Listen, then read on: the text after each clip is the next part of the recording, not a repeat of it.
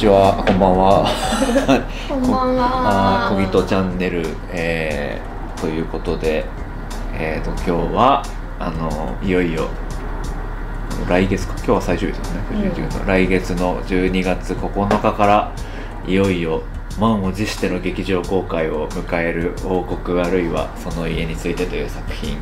えー弊社で拝見させていただいている作品の監督である草野那須香さんと主演の渋谷あさみさんにお越しいただいております。よろしくお願いします。よろしくおお願いします。願いします。はい。いやー、なんかね、もう撮影だいぶ前ですよ。だいぶだいぶ 6年前、ねそうですよね。もう7年になるんじゃないかな。ね、年明けたら7う年。うん、なんかそういう作品がこうやってねちゃんと劇場公開してもらえるってことがまず珍しいと思うんですけど、まあ、ちょっとなんかかなりあの普通の作品とは違うっていうのはなんとなくにわかに噂は皆さんには伝わってると思うんですけどまあちょっとあの深掘りというかあの、まあ、パンフレット代わりみたいな感じでちょっとこうどんな作品だったかみたいなたいなところをちょっと掘り下げていければなと思っています。えーまあ、アーカイブもあるしちょっと文字にもしたりとかできればと思っています。でまあまあ一番最初なのでなんかまず最初どういった感じでその作品の制作が始まっていったかと、まあ、どういうものを作ろうとしたのかっていうところを監督に聞ければなと思はいます、、えー、と制作が始まったのは、えー、2016年に多分この話が決まってそうですね。はい、はい、ですよね、うん。で愛知県美術館愛知県美術館と愛知芸術文化センターというところの助成金で取りましたと。でそこのそのプチ公募で半分公募であり半分公募じゃないみたいな仕組みのなんかオファーが来るんですよね。来るなんか来てそう5人ぐらいとか何人かにオファーが来てでその中の一作品に絞られる。あコンペになってるコンペにはなってる。あなるほど。ねそうそう。でなんかそのテーマが身体だったのでまあ私が今興味ある身体って何ぞやって思ったら、まあ、役者の身体、役者が役柄を獲得するその身体の変化に興味あったのでそういう形で企画書出してでまあ決まってで2017年の1月に撮影してっていう感じですね。最初からドドキュメンタリー撮ろうとしてたんですか？フィクション。いやフィクション。うん。ああのなんて言うんだろう。えー、とこの映画を見たことない方にちょっと補足で説明すると、うん。フィクションのシーンがまずあってでリハーサルのシーンリハーサルがたくさんたくさんあってでまた最後フィクションのシーンで終わるっていうそういう構成の映画なんですけど企画書出した時点ではそのリハーサルは本編に入れないでその最初のフィクションのシーンと最後のフィクションのシーンだけの短編にしようとしてましたね。そうですよね、はい。そのフィクションだけを2つくっつけて、うん。その稽古間の稽古は映像に入れずに全然違う役者の様子をつなげた1個の短編にしようとしていたたっていうことですよね、うん。懐かしい。そんな感じでオファーが来たんですか？最初は。正直、あんま覚えてなくて、オファーもらった時のこととか。どうやって来たんだっけ？何映画撮ろうよみたいな。でもね本当そんな感じ。磯の野球行こうぜみたいな。そんな感じの。なんかサミちゃん。決まったからみたいななんか雰囲気なんかもうススって感じだった気がする、当て書きだからみたいな。あもうね最初から渋谷さんにやってもらうつもりで渋谷さんに当てて書いてた。ん。本当本当そうそう。ですね、そうか。もうそうですね螺旋銀河から多分一緒に。あれは出会いですか？最初は。出会美いは学美学校とか。美学校で私が通ってた映画美学校であのグループごとに分けて課題を取るみたいなのがあってその課題にうちのグループのやつに出てもらっていて、うん。っていうのが。まあ、出会い別に渋谷さんが美学校に通ってたわわけけじゃなくてうちらはいの頃はまだうちらっていうか私の通ってた頃はまだアクターズコースなかったので、うん。えその時は草さん監督ではなかった？その時はね私はなんかスタッフとか、うん。いやでもあの課題自体が確か監督1人1回は絶対やるって感じだったんですけど、でも志望としては監督じゃなくて撮影部とかやりたかった、うん。その頃は、えだってさカメラ持ってた時もあったあったあった。よね。うんうん。うん。そんなじゃあ監督以前から知り合いなんですね。でなんかその現場で僕はだからお二人も螺旋銀河やった後に僕は王国から初めてご一緒してるので、もうなんかその信頼関係が超出来上がっってるってそこが崩れちゃうと映画って。いやもうなんかいやすごい覚えてるのはなんか現場中ってやっぱ結構アンチ模索というかこう映画そのものになんかこう立ち向かっていくようななんか何をしているんだか分かんなくなる瞬間も多々あるような現場だったと思うんだけどその主演の渋谷さんが絶対にもうあのもうなんか迷ってないというかすごいなんか印象的にセリフというか言ってたことで覚えてるのが「私は夏かまるの船員だから」ってなんか言ってたんですよ。言ってた言ってた言ってた。まず船なんだって思って。船なの知らなかったんで。わし漁船会みたいな。それは揺れるわと思って。あのそうなんか だいぶしけったから現場。あのそうなんかなんででもその嵐船員になることを決めたんだろうっていうのが一番。いやなんか気づいたら乗り込んじゃってたっていいですけど えでもななんかなぜなのかみんな草野さんについてくみたいなね雰囲気ありますよね。しかもすごい優秀な人が集まってきますよそうそうなんですよ。でなんかいざじゃあ本人が引っ張ろうとしてるかって言ったらそうじゃないのにみんなついていくからすごい不思議。そうだからその自主映画の世界で結構監督自身がやりたいことを実現するために監督が脚本も書いて監督が撮影もしたりしてうん。監督が編集もしてとかって多いじゃないですか。お金もないし草野さんは全部人に 頼りながらしかもそれでいて出来上がったものが全部草野さんらしいなんかこう他にないものになっていくっていうのは本当不思議で。求心力何なんだろう。ね、なんかで初号終わった後とかも批評家の人たちが「この才能は何なんですかね?」みたいなのが みんななんかこう言ってて本当になんかこう掴みきれない映画監督みたいなところはあるんですけどなんかあれですか？でも螺旋銀河やってる時とかはもうすでにもうなんか全然迷いなくやれてたんですか？いやいやいや。本当にだから船員になるまでははいろんな紆余曲折あ紆余挫折が。乗るか乗らんか何度も飛び降りようとしたそうとそう。ねいきなり宇宙船でしたもんね。そっか。でもやっぱ螺旋銀河上がり見てっていうことなんですか？その上がりと評判とか見てこの船に一生乗ろうみたいそんなつもりは？ないやなんかもうそのぐらいのなんかなんかまあ、ことうりあえず四半世紀は行ってほしいかも、いやなんかそのいやなんならそのねカラックスととかいるじゃないですか、うん。そういうなんか分身みたいな主演の俳優デンドニラバンとかなんかそそういうレベルで 愛し合ってるなみたいな印象だったんで ちょっと今日はその辺を聞けたらと思ったんですけど。すげえなと思った瞬間とかあるんです最初に。この人やっぱすげえかもしれないみたいな。まあでもその美学校の時に出会ってあのーまあ、監督男性の方で私は映画の現場ってほとんどっていうかほぼ初めてだったんですよね。でしかもフィルムで撮ってたしやっぱすごい特殊な空気の中で撮影しててでやっぱり美学校のさが学生だしいろんな迷いがありながら撮影が進んでいく中で一番鋭い言葉をうん監督よりも鋭い言葉で演出みたいななんかつける瞬間が本当に12度だと思うんですけどあったんですよ。はい本当かって感じするもんね今となっては、で多分監督っていうポジションじゃなかったからこそ見えてるものとかもあったのかもしれないんですけど鋭いことです。そうなんかスッっていう瞬間が何度かあってあなんかこの人きなんか気になるなってうん。なんか天袋？ああ天袋。天袋みたいなところでうんうん。カメラ構えて,、構えてた構えてた。その時に上から「こうだよ」みたいななんかへスッみたいな感じで言うことがあってそれからなんかなんか降りてたんだろうね、うん。その時。何かが降りてて。それでなんか草野さん気になるなって思ってたは思ってましたね、えーなえじゃあ今回はでも別にもう本読んでとかもうや、まあ、もう当て書きだからって言われてやるよって言って本読んで現場に臨むみたいな感じで特に迷いはなく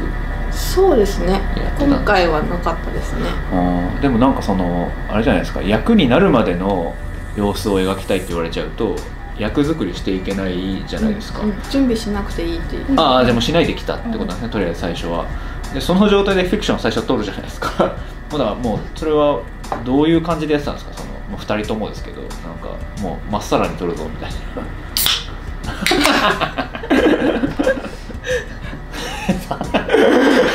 すごい飲んでる。ちょっと口を滑らそうと。思って違潤滑油だか。どうぞお先に、ら、えなんだったっけ？ごめん私のプシって全部。あフィクション最初のあのでなんかその最初のシーンってどんな気持持ちでやってたのかなと思って、いやわからないままやってましたもうでもねよくできますね。すごいなと思って。そうなんか俳優さんってやっぱ映る以上は何かしら準備してきたいものだと思うんでそのまま来てくださいとか言われても本あってうんで結末も分かってて、んなんかこうそこに向けて何かしなきゃみたいな風になりがちだと思うんですけどもう何にも考えずに無心でやれるもんなんですわかんないで歌ってた。とかそうそうです最初取り調べ室で、うんうん聞きの芝居そうですね。基本的には供述調書をずっと聞いて、最後歌う。うんうんうんそんなの割とそうか。呆然といられるはいられる、うんうんうん。私は私で初日だったからはったりかまさなきゃみたいななんかとりあえずついていきたくなるような監督像を作ろうって思って、何やってたんですか？えっ、とって思ってたんですけど、思ってたんですけど例えばあのすごい長回しのシーンでていうかまあ基本的に長回しだったからあれ。正座しちゃってうっかりああそうだ。足しびらしたりとかして。すげえ覚えてるそれ。え知らなかった。いやそうそうそう。だからもう立てなくなっちゃってロングテイクで終わった後草さんが立てないっていうのでそのしびれ待ちみたいなのが。だからそこで多分私の多分あの頼れなさっていうのはもう露呈してた。そうそうそう。もう組の一番最初であこの人はこういうこの組はこういう組なんだっていう。監督が長回ししすぎて足がしびれて動けなるくなるなる組だっていうのがすごい分かって。そうそう。よしいいぞみたいな感じだったんででもそえもうそそんで次からもうあれですよね。稽古場といううんリかハ、ーサル室あれ1週間ぐらいや5日間ぐらい5日間ぐらい。ですよね1週間やる予定だったけどん。5日間ぐらい、あれが結構濃密な。濃密な、うん。5日間でしたよいやね、今考えると本当贅沢で楽しかった。うん。一番最初まず本読みから入ったんですよね。普通に本読みはいして、そこはまあもうニュアンスつけないでみたいなことを言ってたんで、言ってました言ってましたあのまず喋り方の癖とか普段使ってるトーンを抜いてもらうっていうことでその抑揚もつけずに文字一個一個発あの発話するみたいな感じで。でもどどうですか？なんかその同じシーン何回もやるのって多分映画の俳優さんだとあんまり、ね、舞台はこうそういう時間がたくさんあると思うんですけど、うん。撮影がありながらも同じ芝居何回もやんなきゃいけないっていうのってなんか役者さんとしてはどういうなんか心境というか。あでもなんか言ってもそんなに経験豊富な感じでもないしあのこうなんだって思ってやってたところもあるんですけどでも映画の撮影をしてるっていう自覚はほとんどなかった。現どういう感覚なんですかね？監督と向き合ってリハーサルしてる。あリハーサル。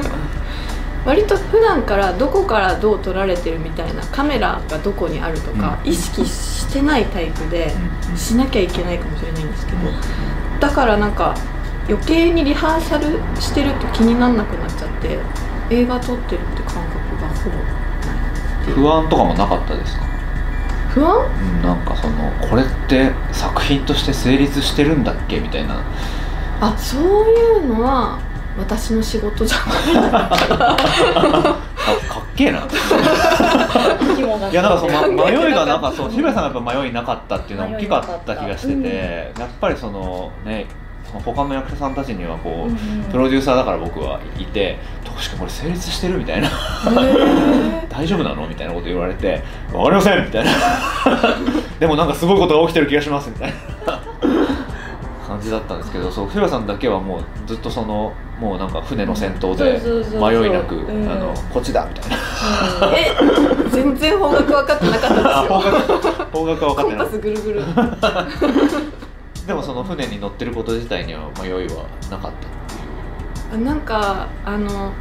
気抜いたらやられるなみたいななんかぬるっとした緊迫感があるんですよ。ああそれは草の組がってことですか？多分。うんやられる。時間の制約とかそんなにないはずなのに、はい。そういうのがあってだからなんか気抜けないなっていう気持ちではいますね。やられるって何をやられる？わかんないですけど、う ん鋭く何かを見抜かれてしまうみたいなのがあるんですか？結構どうですか？でも変化っていうものは感じながらやってたんですか？監督は。やってましたやってました。やっぱり最初私も自信ないというか、まあ、本読みの段階は本当にこれいけるのかなみたいなこれどうなるんだろうみたいな。言えないしね、うんそうそうそう。でもなんかだんだん体に言葉が入ってきてでなんかキャッチボールを楽しめる感じになってきたぐらいからあこれ多分絶対いけるみたいな気持ちにはなってきて。それってキャッチボールってもう言葉が完全に体に入ってないとやっぱできないもん完全には入ってなくてもできると思うけどでもある程度は入ってないとやっぱキャッチボールはできないかもしれないですね、でも映画って通常そんなリハーサルしないじゃないですか。でなんかそれってだからどうしてるのかなっていう。通常の現場でキャッチボールをしようとする時って俳優さんってなんかめちゃめちゃ裏で練習したりとかしてるんですか？えっと基本はもう徹底的にセリフだけは間違えないように覚えるっていうのは基本あってなぜならやっぱり現場に立った時に何が起こるかわからないし起こったことに動揺してセリフが出てこないっていうこともやっぱりありえちゃうのでそれがないようにあのセリフだけは大事にしようっていう。あとどうやってキャッチボールしてるの？そう今回はその変化していくっていうそのキャッチボールできるようになっていくっていうのが一応テーマという感じだったと思うんですけど、そうなんか変化してってる実感みたいなのはありましたか？俳優サイドとして。それはありましたね。うんなんかあのーやっぱりあれだけずっとやり取りしてると内側でいろんなことが起こってるんだけどそれがその草野さんの演出って私に対してはですけどその語尾をしっかり切ってとか伸ばさないで切ってとか発話をしっかりやってみてとかそういう声のなんか演出のアプローチがこの現場ですごい多くてでなんか自分の中で発見だったけどそういうアプローチ外側のアプローチじゃないですか声って。で外側のアプローチなのにすごい内側で動くものがあるすごい影響力があるなっていうのがすごい面白かったですね。そう今なんかちょうど声の話になったんでなんか話を広げていきたいなと思ったんですけどね。そうなんかそもそも身体がテーマで 身体の変化を取ろうとしてたのに監督の焦点はすごい声に合っていて、でしかも監督ってその螺旋銀河の時もラジオドラマをずっと読むシーンがあのクライマックスにあったりとかやっぱり声にものすごい興味がある人なんだなっていうのを現場でも感じていたんですけどそのなんか声と身体っていうのの関係性とか何で声に興味があるのかみたいなのってなんとなく自分の中でありますか？なんか今日そのたまたま今日そう取材日でなんかそれで思い出したんですけど取材に答えながらうち母親が朗読のテープとか CD すごい好きな人ででちっちゃい頃からそれを結構聞かされてたんですね。宇野重吉さんのなんか民話の朗読とか。なんかそれはめちゃくちゃ多分大きいまず声への興味一つとして。あとなんかもう一個はなんか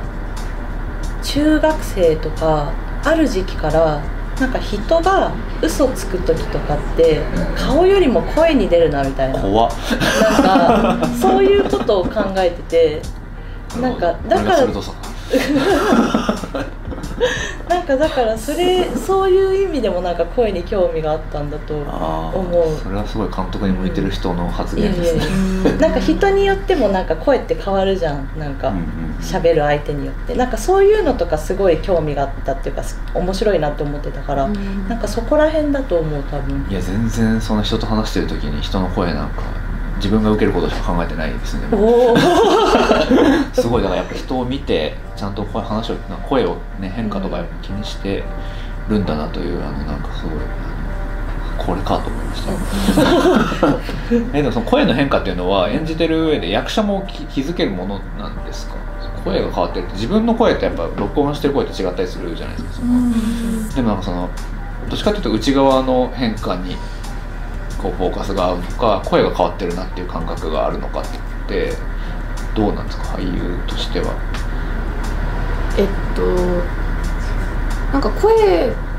を変えまあその草野さんの演出で変えてみる。でそれで変わっていく身体があってそれに慣れていくっていう作業をなんかひたすらしてたっていうかでその中で私が演じるアキっていうキャラクターがなんか出来上がってくるっていうか自分の中での確信になるみたいなのはありましたね先生とか。じゃあそれは稽古の間でっていうことですか、でなんかそれを経てその最後にまた完成した秋としてもう一個フィクションシーンを撮らなきゃいけなかったと思うんですけどそれってやっぱりその最初に演じた時とその稽古を経て秋を演じた時ってまあおお二人ともやっぱり変化はすごい感じながらやってたんですか？私はねめっちゃ感じてたし、うん。しかもあの日うあのフィクションの撮り方を忘れてる体だったので私はもうあの日すでに。だからてんやわんやだったんですよ。あのもう。そうです頭をすごい抱えて髪の毛をあ上にぐしゃってるの。を しばらくフェイスブックのアイコンに。あの大好きな写真私の。そうそう。そうなんかめっちゃてんやわんやだったけどでもそれこそあのあさみちゃんは迷いも感じないしなんか本当にもうそのテストの時からうん。声がちゃんとできてたから、うん。ちょっと微調整だけで大丈夫だなみたいな。だからそれは変化めちゃめちゃ感じたやっぱり。これはでもどうですか？あ渋谷さんの方は？やっぱ最初の取り調べ室は何もない状態でやってるからなんかこう空をつかむような感覚で やっぱやってたのがあの確かに笠島さん足立さんみたいな存在があってやっぱ演じるって全然違うしあとそのリハーサル期間中に確かに私の王国秋の王国があったっていう、その記憶と手紙を読んどこまでそれうんいやい大丈夫大丈手紙の話もして手紙を読んでてその王国が少し不確かな存在になっていっているような感じがしてたのがなんかすごいリアルだったっていうか自分の中で。そうそう。なんかこれこの映画に関してネタバレのラインがすごい謎ですけど。何を話して何も話しても全然多分魅力は見てないそがれない人に。とってすごい大丈夫なのか全然でもな手紙とかで全然問題ないと思うん問題ないと思うなんかそうだから最後にね手紙を読むというところはあれですよね。だから2人で多分文章を書いたり。そうそう。下地の文は高橋君ってあの脚本書いてくださった高橋智之君が下地の文書いてくれたけどでもね2人で一緒に。私はほんとちょこっと。それは、えっと、稽古を経た後に一緒に書いたんですよね、うん。それってなんかどういう作業だったんですか？役としてそのまあいろいろ稽古を経て何を加えるんですか？渋谷さんからは私の中にある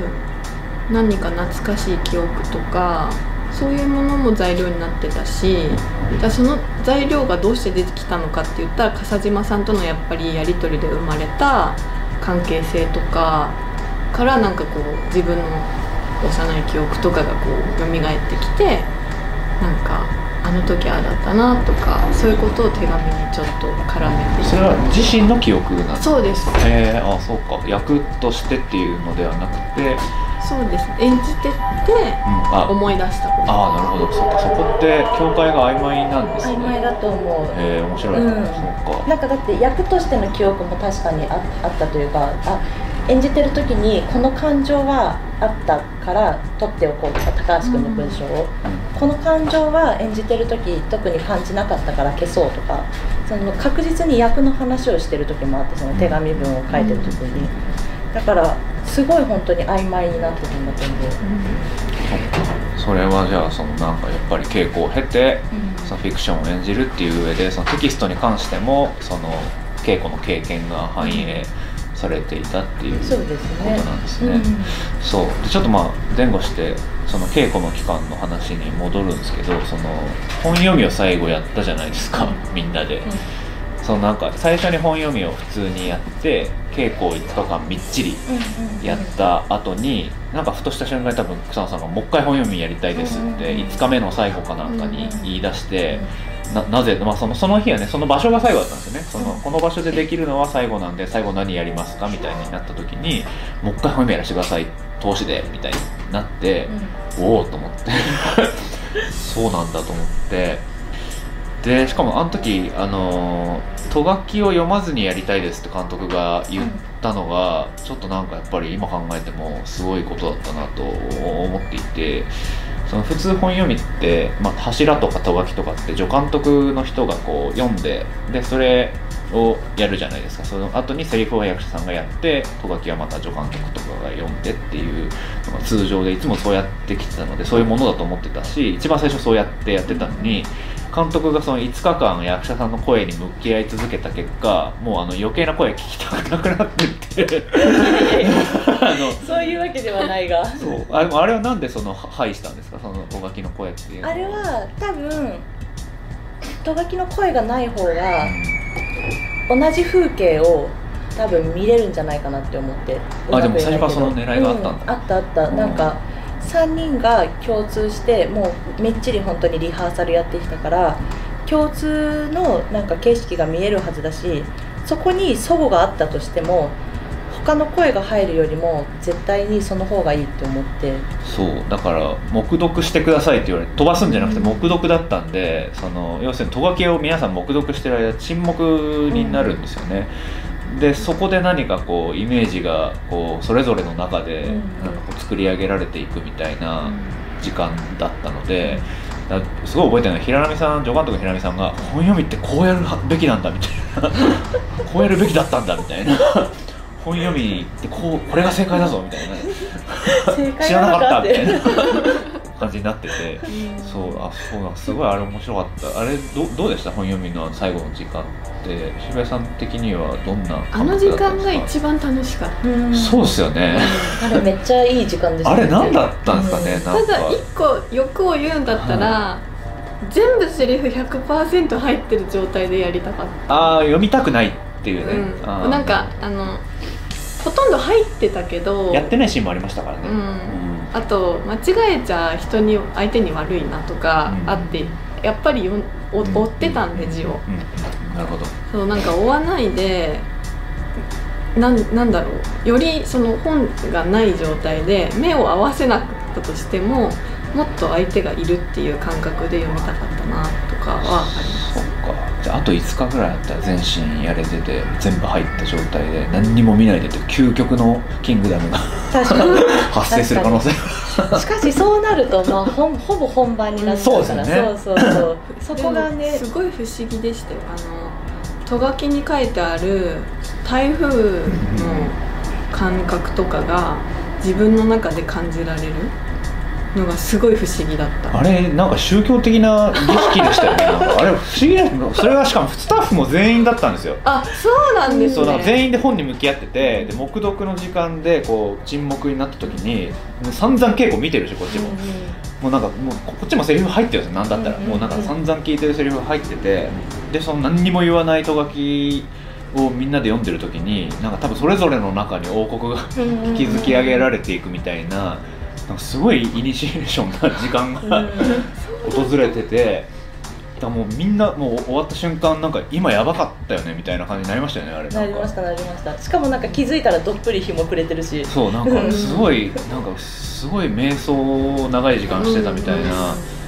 なんなんかすごかったぞ今みたいな感じになって、終わったなって思った。そう。でね結局あと2日撮影稽古の撮影あったのに監督がもう明日から何していいか分かんないから終わりますって言って終わったんですよね。で打ち上げ行きます。みたいな。うん確かにあれはなんかなんかあの時間を過ごせたっていうのはその劇中にも出てくる濃密な時間みたいなワードってあると思うんですけど、なんかすごいその描こうとしてたことが体験として関わってる全員に共有された感覚があってなんかやっぱ平見さんもこの作品に関われたのはちょっと今後自分の中ででかい気がするみたいなのを言っていて あんななんか大小合わせたそう大小合わせたうん200本ぐらい映画作ってる人がうん。なんか今後やっていく上でかなり大きい体験だったっていうふうに真顔で言っててでそれは本当になんかしかもそれ全く同じ感覚だったので、そうなんかやっぱりでもそれがまたね映るかっていうかその あのそそれがその自分たちが経験したことが果たしてお客さんに届くのかってうん。また一個違う話だったと思うんですけどなんかねその反応を見てるとい意外と伝わっ伝わってる、てますよね。うん、伝わってると思います。伝わってるのとおのおのの受け取り方をしてくださってるし結構見た方。あと意外なのが150分のしかも繰り返し繰り返しの映画なのにリピーターが意外といるっていう。信じらんない。信じられない、そう。マジでりちょっと信じられない。だからちょっとやっぱり宗宗教教会行くみたいなさ ちょっとイニシエーションの年に1回ぐらい心整えに行くっていうかそう映画って何かを再確認しに行くみたいななんか儀式みたいになってるのかもしれないですよね、まあ、その僕にとってそういう現場はそういう経験だったのでなんか疑似体験どこまでねお客さんに純度高く届けられてるかはわからないんですけどなんかねそういうちょっとなんかか変わった映画になったのかなとは思ってなんかどうでしたね？他になんかお客さんの反応とか、まあ、あと俳優同士とかなんかどういうなんかコミュニケなんかエピソードみたいなのってあありますか？現場でもいいし完成したの見て何言われたとか完成して何か言われたっけ？え？感想届いてないですか？感想？うんなんか。結構これ僕いろんな人にやっぱあの映画すごかったですみたいなのを初めましての人にすごい言われるんですね。絶対多分行く先々で王国やばかったですみたいに言われないですか？わかんない。え？なんか怖くて記憶から抹消してるのかもしれない。なんかそういう複雑な思いをね抱えねてなんか抱えてらっしゃる。るってなんかねあのインスタグラムかなんかでもその公開あの決まりましたみたいな時にちょっとこの作品にはちょっと個人的に複雑な思いがありますみたいなことをおっしゃってたの。えだってやっぱ分かんないみたいなそう映画を撮ってるって意識がゼロだったからリハーサルシーン。あね。うん。なんか本来お見せするものじゃないみたいな感覚ってことですか？なんかそこまではっきりしたものじゃないんですけど。うーんなんか私演じ分けとかほとんどできないタイプだし なのにそんな私がより私からスタートして演じてるからなんかすっごい恥ずかしいって思っちゃうんですよね。でやっぱりその毎日リハーサルシーンって食らいついていかなきゃみたいな気持ちだったから結構醜いとこ見せちゃってるなーって、まあね他の二人が結構達者でしたしねなんか、そう。そうなんですよ。足立さんが特にねやっぱり柱となって、やっぱり達者な。その、ね、舞台経験もたくさんあるし、そのね、同じお芝居何回もできる訓練がうん。こう本当に、できているというかその基礎の強さをうん感じましたね。なんかでもいろんなその全然やっぱ3人いるな方は全然違う、全然3人とも全然違って、違うそうそれも面白かったですよね、うん。全然質の違うお芝居がこうぶつかり合っていくの。うんうんうん本当に。どどんな感じでした？か足立さんどんな感じだった？か佐島さんどんな感じだったか対峙してみて感覚ってあるんですか？あの笠島さんはやって一緒にやっててすごく歯がゆかったです。なんかどんなに揺さぶりかけても思うようにならないところがある人だったっていう印象。すごい秋とのどかみたいなそう。やっぱり秋はのどかは自分の王国の人間と思ってるからここの中にいてほしいのにいてくれないしいてほしいからい一生懸命やるんだけど全然答えてくれないっていうのが毎日歯がゆくて。で足立さんは結構バトルシーン。バトルバトル。そう。なんか結構毎日ムカついてましたけどでもちゃんと毎回返してくれるからありがたいなって思ってやってえでもなんかね現場中すごい本当にムカついたみたいな。あそうそうそう。あのフィードバックの時間で。ああの現場の後俳優さんたちとなんか私とでなんか喋ってる時間みたいな時になんかそうそうほんあの時本当に足立さんムカついたんだけどとか言って「いや俺もムカついてたよ」みたいな。それはだからもうあれですよね。セリフが完全に入って感情の方に。しかも繰り返してるとどんどんどんどんなんか上がってっちゃうんですよ、うん。テンションが。ああスピードとかもですか？スピードはそんな変わらないまあでもやっぱり感情のボルテージみたいな、うん。感情のボルテージだと思う。あとあの外のシーンが、うん。あのあるじゃないですか。歩くやつ歩くやつ歩くやつ、あそこで多分外久しぶりだイエーイみたいな感じで みんなテンション上がってたんだと思う。っていうのもあると思う、うん。だからなんか余計に感情のボルテージも上がって、そう。なんかね毎回そう毎日そのフィードバックって言って、稽古の後に何を話したんでしなんかその日のその日どうだったかとかあと何が足りなかったかとか明日は何をしたいとかなんかそういうまあ目的としては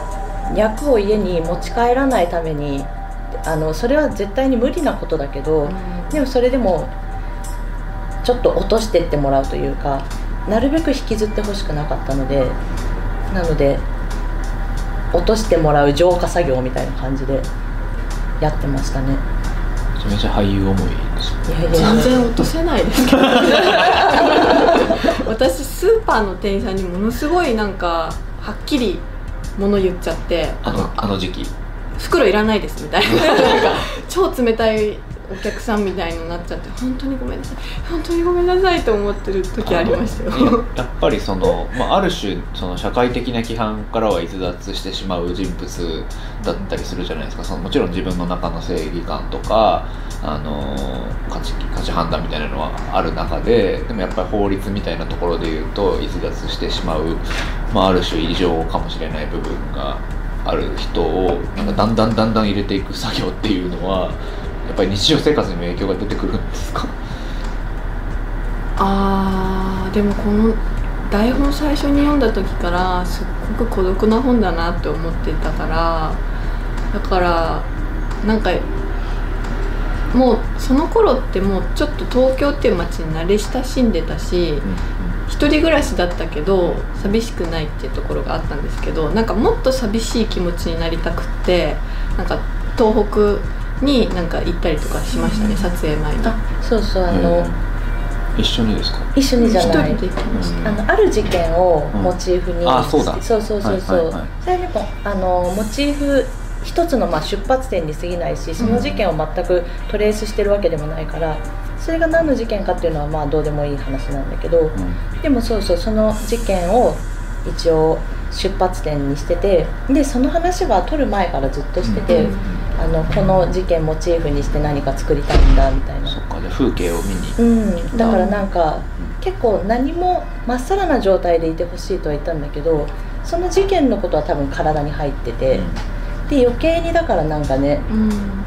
そこはね、そうか。なんかそのね家族みたいなことがある種こう まあ、防防壁というかうん。人を排除するみたいなことって、まあ、けんめっちゃ普遍的なうん。テーマだとは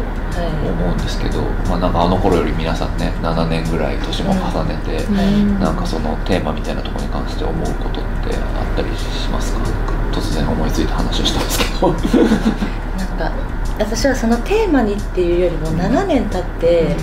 やっぱり劇中でも子供を殺してしまったことは折り合いがねつけられてない。やっぱ若かったなって思うそれは。自分には子供がいないけど。確かに僕も今だったらやれないかもしれそうないですね。なんかね やっぱりそこはなんか今回の劇場公開でまた作品がその人に見られるたびに育っていって自分で折り合いがつけられればいいなって思ってるところだけどなんか家族っていうテーマっていうよりもそれがずっと重くのしかかってる感じはあるかもしれないです。でも確かにそういう、まあ、事件は実際にあったわけだし、そういう人は存在して、でその人をなんかこうまあなんか一つの事件として片付けるわけじゃなく、ん。一人の人間として、うんうんその人サイドに立ってっていうことをまあ描こうとしてる本だったうんうん。と思うので、なんか、まあね、めっちゃ多様性映画じゃんって思うんですけど、いやなんか人の普通だったら理解できない人の気持ちを分かったりとかって映画のめっちゃ重要な機能じゃないですか、ん。そういう意味でめちゃくちゃ純粋なうん。なんか映画だなっていうので、うん。もうフォーカスがもう一個に合ってるというか、うん、なんか。でしかもそれをねでもかなり担わなきゃ、いけなかったのでなんか苦しかった部分もあるのかなとは思ったんですけど割とでもどどうですかねどうですか？7 年経って。7年経ってまあでもやってよかったなのかあれをなんかやって変わったなとか。うーん。なんなんか私はその子供を殺してしまったこととかはっきりしたものがわからないけどやっぱり折り合いがついてない。うん「王国」っていう作品と。作品に対して。うん、っていうのはずっとありますね。ただただひたすら孤独の時間を過ごしたっていう感覚が残ってる。まあ余計なこと考えてなかったからかもしれない。それはそうかもしれない。動物って言われたし。え誰にですか？誰に言われたんだっけ？あ足立さん足立さん。足立さん。お前動物だなって。ねフィードバックの時 動物だったそれでもめっちゃ褒め言葉ですよね多分、褒め言葉。あとなんだっけなんかやりづらい人とかいますかみたいな。誰とやりづらいとかありますかって言ったら足立さんが「いや渋谷さんだよ渋谷さん」みたいに言って 「私だってやりづらいよ」とか言って。なんか何が出てくるかわかんないみたいな、うんでも確かにそのなんか映像のお芝居ってでもそのそこが良いパターンもあるじゃないですか、うんうんうん。そのなんか次何するかわかんないから見ちゃうみたいなそのなんか目を見張ってしまうというかそのねまあ、もちろん舞台とかだと同じ演出家の求める同じクオリティで同じこと何回もやらないといけなかったりするので技術必要不可欠だと思うんですけど映像ってなんかその一瞬の奇跡を閉じ込められたりするからなんか揺らぎ続けてた結果こう何かこうきらめいてしまったものみたいなのが閉じ込められたりするじゃないですか。だからなんか僕は渋谷さんのなんか現場でのそのお芝居の繰り返しを見てた時にもうずっと揺らいでるなとは思ってました。うん。でもその揺らぎがね魅力的だしあと何よりあの集中力がすごい本当に。ここっていう時の、なんかそれがやっぱりすごい得意な才能だと思いますね、そう渋谷さん。あ自覚ない。ないですもうあの無意識で集中力が高い。でもその現場入る前って、まあ、王国はちょっと特殊なんですけどいろいろ準備しているつもりなんですよ。で現場に入っていざスタートってなった時に何も考えてない時があって それ才能かもしれない。才能だと思う。ででも本当困る時もあって、時々その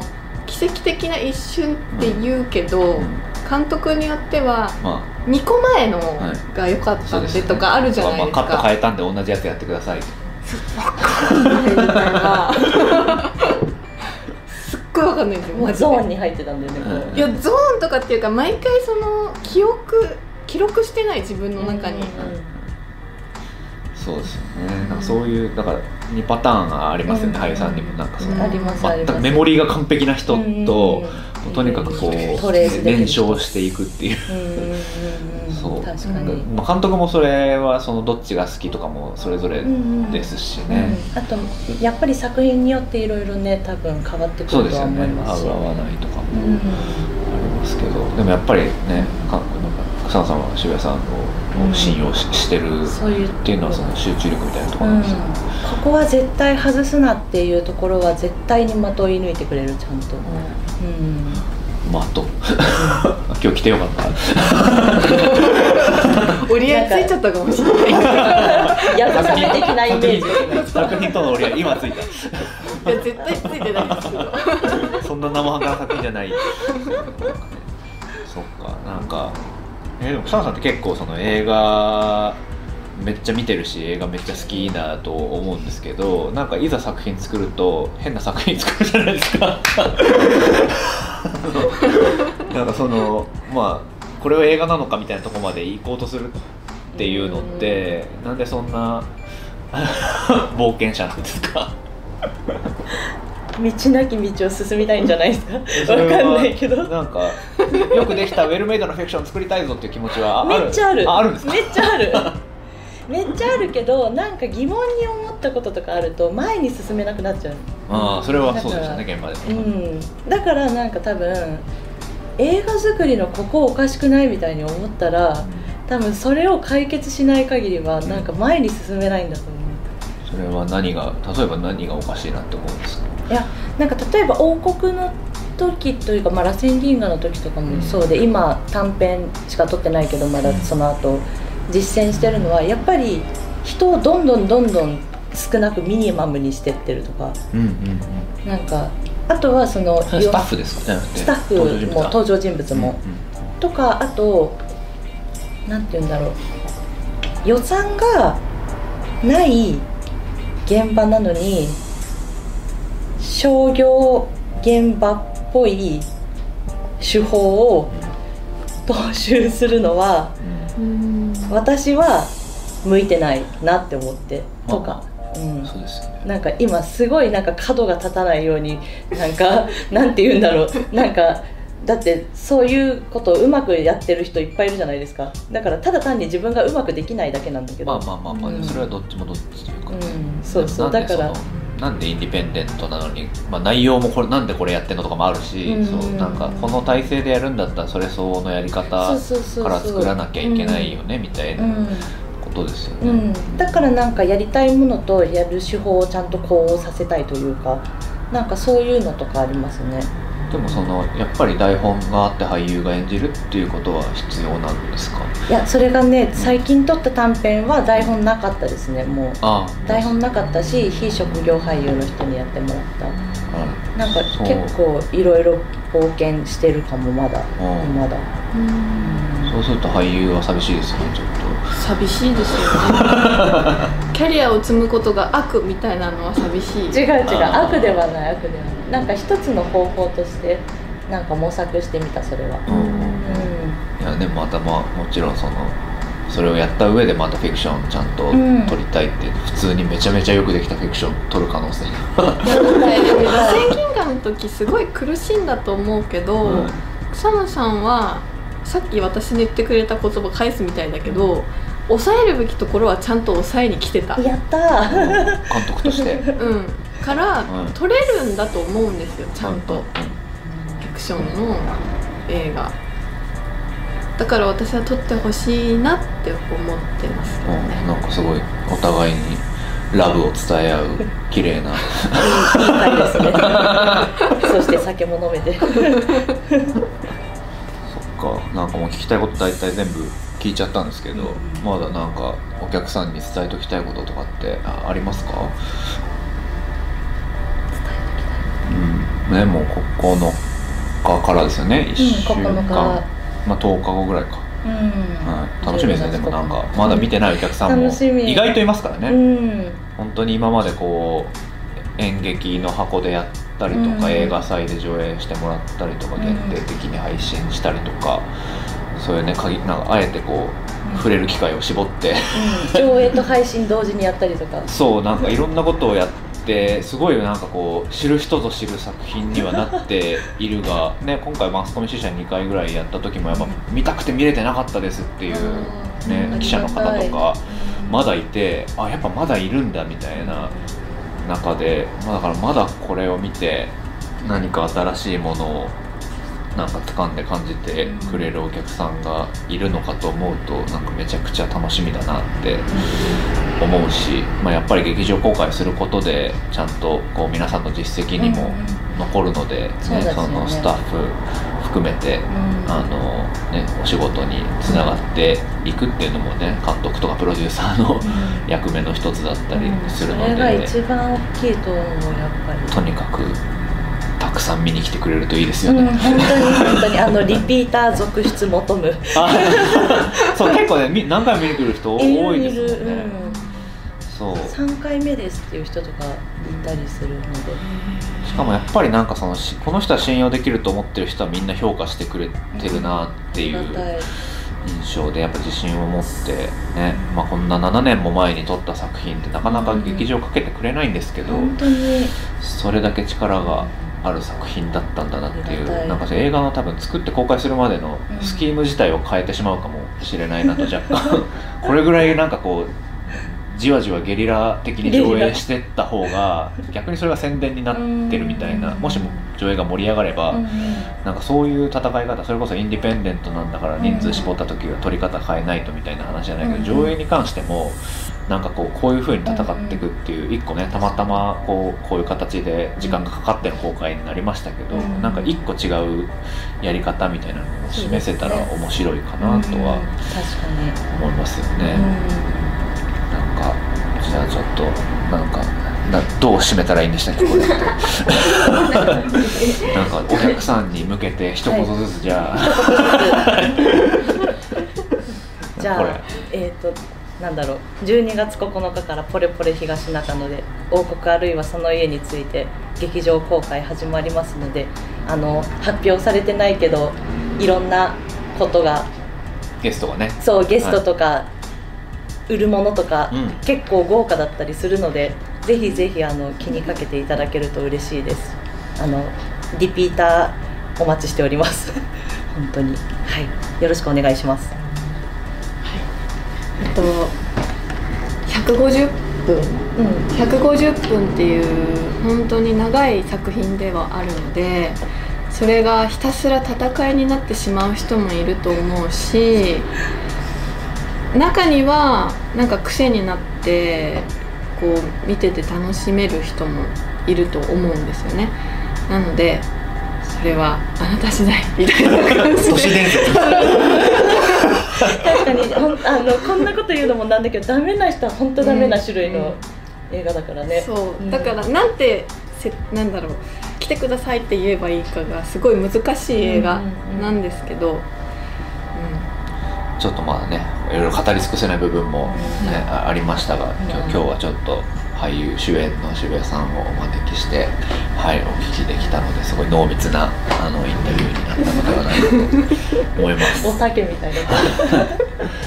まあ、ぜひちょっとね興味を持ってくださった方はあのあとね、まあ、映画見てからもしかしたらこれを見てくださる方もいるかもしれないので、アフタートーク的に楽しんでいただけたりもするかもしれないですよね、ちょっとなんかそういうアーカイブでも見れるようにしますあ質問が来てる。質問お今後草野監督がやってみたいという映画のジャンルはありますか？ジャンルですか？私はえっと痛々しいものが本当に怖くて見れないんですけどだからホラーはやってみたいですね。苦手な方にそう苦手な方をあえてちょっと開拓しようと思って。そうあのちょっと話それるんですけど痛い表現が苦手だからそれって自分の体どっか貫通させたらそういうの治るかもって思ってピアスを今年開けたいなって思いながらもう12月になってるんですけど。そうだよね。そうそうそう。今年の初め言ってたよね。そう言ってた言ってた。そう結局怖くてまだ開けられない。それぐらいのビビリですけどホラーはやりたいです。すごいなんかピアス開けただけで覚醒する可能性がある。すげえホラー監督に。じゃあ取れるとなった暁にはピアスを開けます私結構痛みとか強いし、見るのも平気はなんですけど、い、はい、じゃあまた一緒に。より迷いないかもしれない。じゃあガシガシ殺していく役で。なんか似てるようで全然違う2人ですよね。本当に全然違う。なんか面白いなと思って。全然しかもそれが7年経ってもなんか変わんない温度感で、まあご質問ありがとうございます、ありがとうございますまあ、じゃあまたちょっと、はい、劇場に僕らねあの何回かあの監督は結構何度もいると思うんでまたなんか見て感想とかもねあのいただけたら嬉しいです。嬉しいです。ぜひ見に来てくださいということでじゃあ今日はこんなところで終わりにしたいと思います、はい。どうもありがとうございました、ありがとうございました。ありがとうございます